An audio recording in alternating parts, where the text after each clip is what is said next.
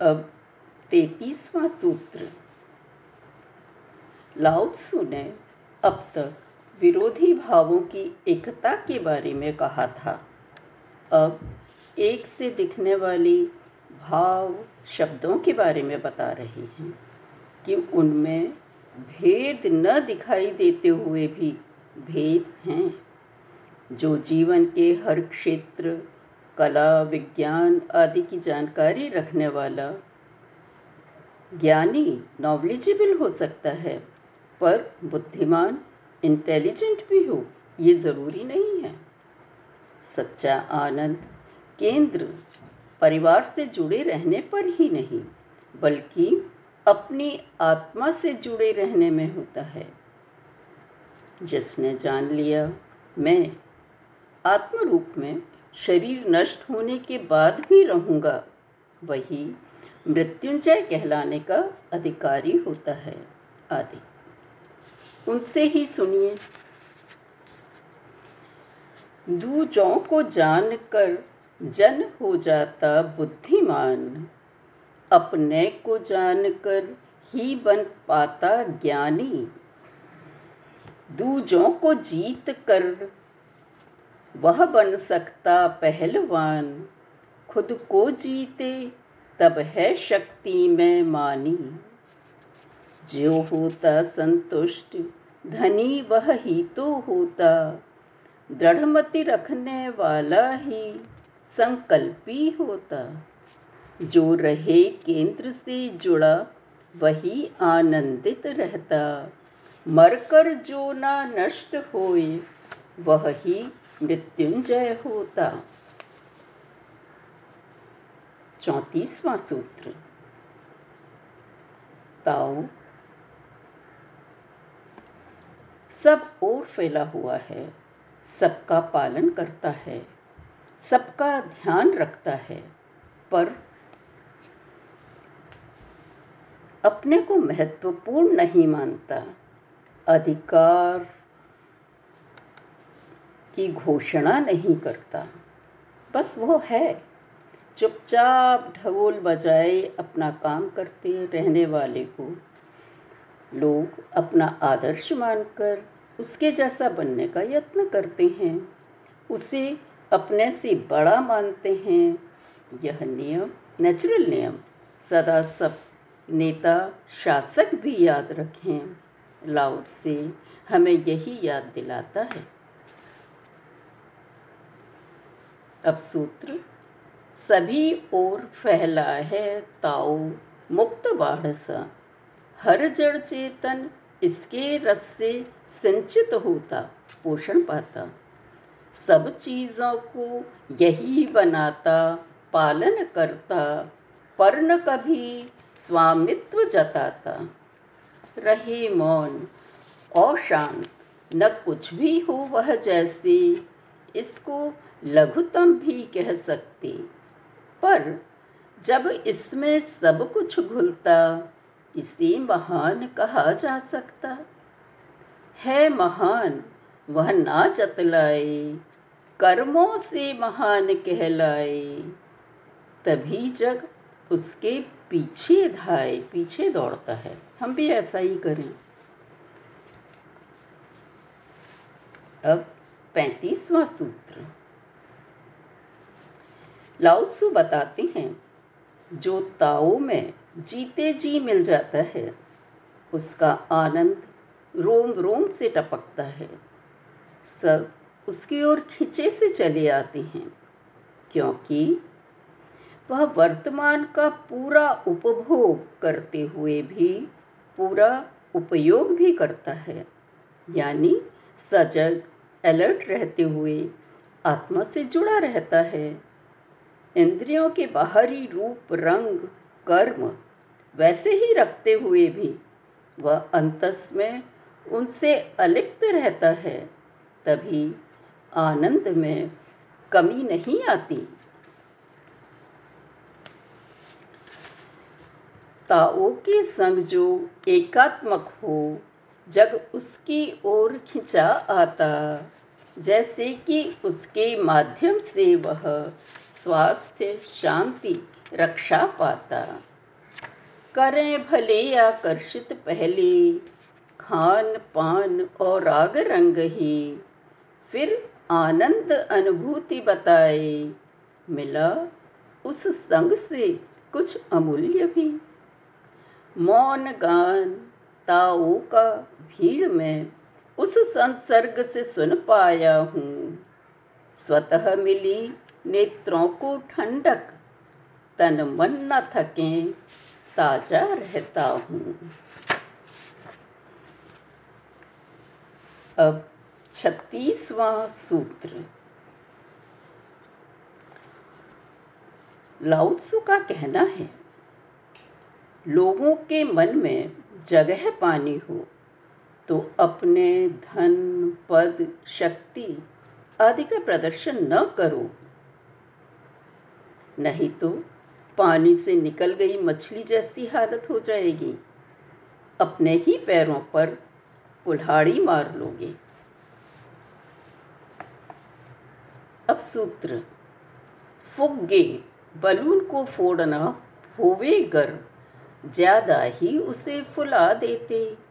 कोई हद से ज़्यादा शक्ति दिखाए, कम कर दें, लोग यत्न करते। ऊँचे को सभी काट देते।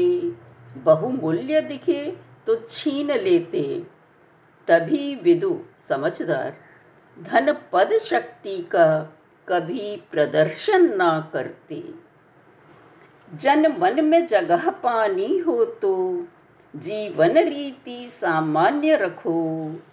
बाहर न निकालो जल से मछली, भंडार प्रदर्शन। से बच लो।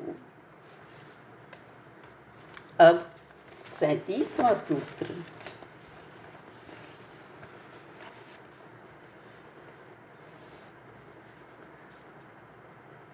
शासक, नेता, जनता, इन लोगों से काम कैसे करवाएँ? लाउत्सु बताते हैं, ताओ को देखो, वो डायरेक्टली ऑर्डर नहीं देता। तुम भी आगे बढ़कर खुद करो। फिर बोलो, चलो, आओ, अपन सब मिलकर ये कर लेते हैं। जनता समझ जाती है।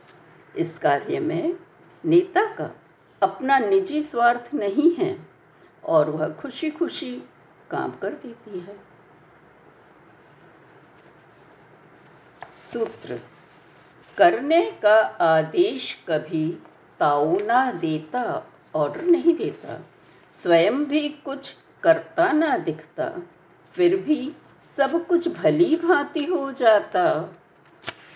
यदि नेता इसे समझ जाए तो व्यक्ति, जनता और राष्ट्र भी सहज ही विकसित हो जाए।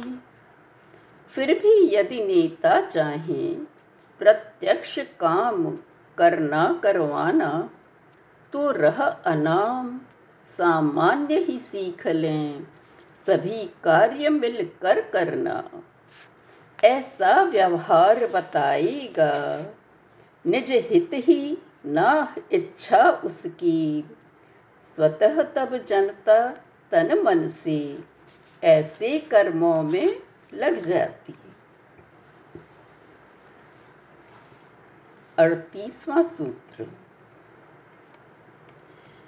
लाउत्सु बताते हैं, केवल बाहरी या ऊपरी कार्य को ने, शासक या नेता या किसी भी व्यक्ति की पहचान नहीं मानना।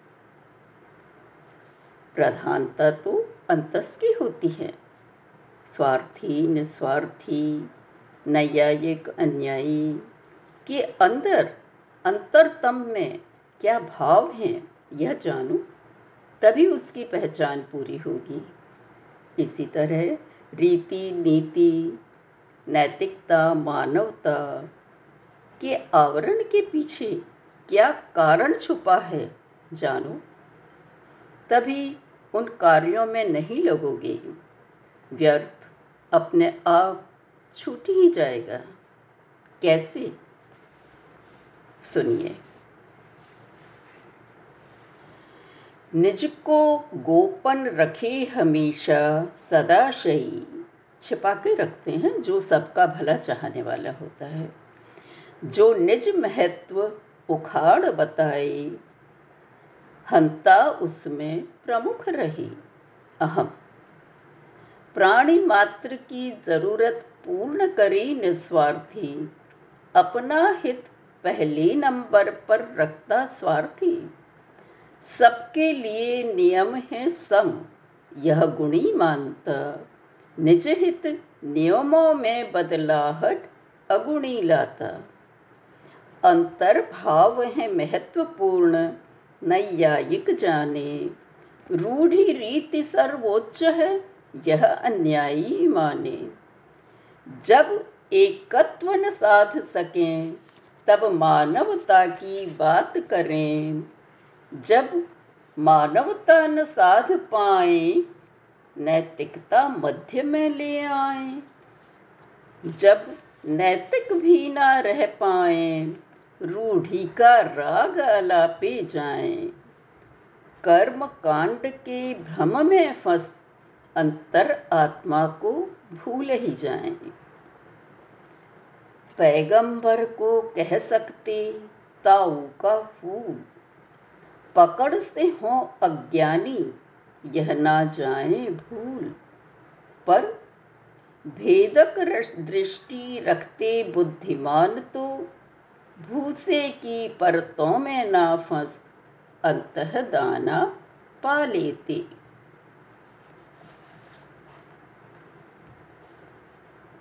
उनतालीसवां सूत्र।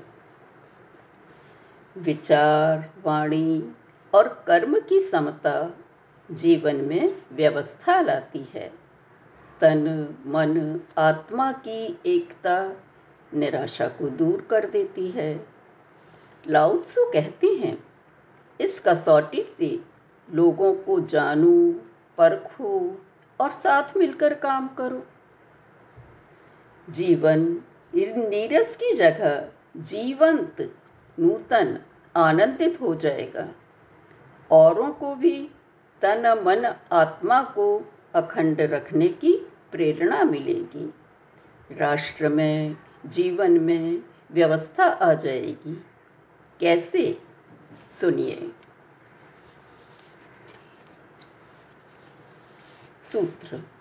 प्राचीन काल से ही है प्रकृति पूर्ण और एकात्मिक। तन मन आत्मा की अखंड समस्वरता यह संभव करती। तभी तो है आकाश स्पष्ट। पृथ्वी थिर मन तेजोमय, घाटी प्रफुल्लित। जन प्रकृति भी प्रकृति सम अविकारी रहना चाहे। तो रहे और रहने दे अखंड सब, नूतनता आ जाए। जग अखंड ना रहे तो शायद गगन गिरे भूतल हिल जाए। खंडित तन मन दीप्त न हो, घाटी में रूखापन छा जाए। अखंडता, नूतनता बिन सब हो जैसे निष्प्राण। अराजकता छा जाए यदि, समस्वरता करे न काम। निज को अखंड औरों को खंड ना समझो। समस्वर रह सबसे पूर्ण काम हो जाओ। मैं ही मणि सम चमकू, करो न हर जन होता, मोती एक माला का। तन मन आत्मा को एकजुट कर, नियत कर्म कर लो। इकलापन फिर नहीं खले, ना आए निराशा। अब चालीसवां सूत्र। जीवन उलट बांसियों विरोधी चीज़ों से ही बना है। ऐसा लगता है जैसे पृथ्वी चलती दिखाई नहीं देती, पर चलती है। लाउत्सु का कहना है जो होता है उसे स्वीकारो, पर बस कसकर नहीं पकड़ो। ताओ के इस तरीके को लाइफ स्टाइल को अपना लोगे तो जीना आसान हो जाएगा। सूत्र, चलाए मान है नित ताओ, ना रुके कभी भी। पर लगता है जैसे हो वह सदा सदा स्थिर ही।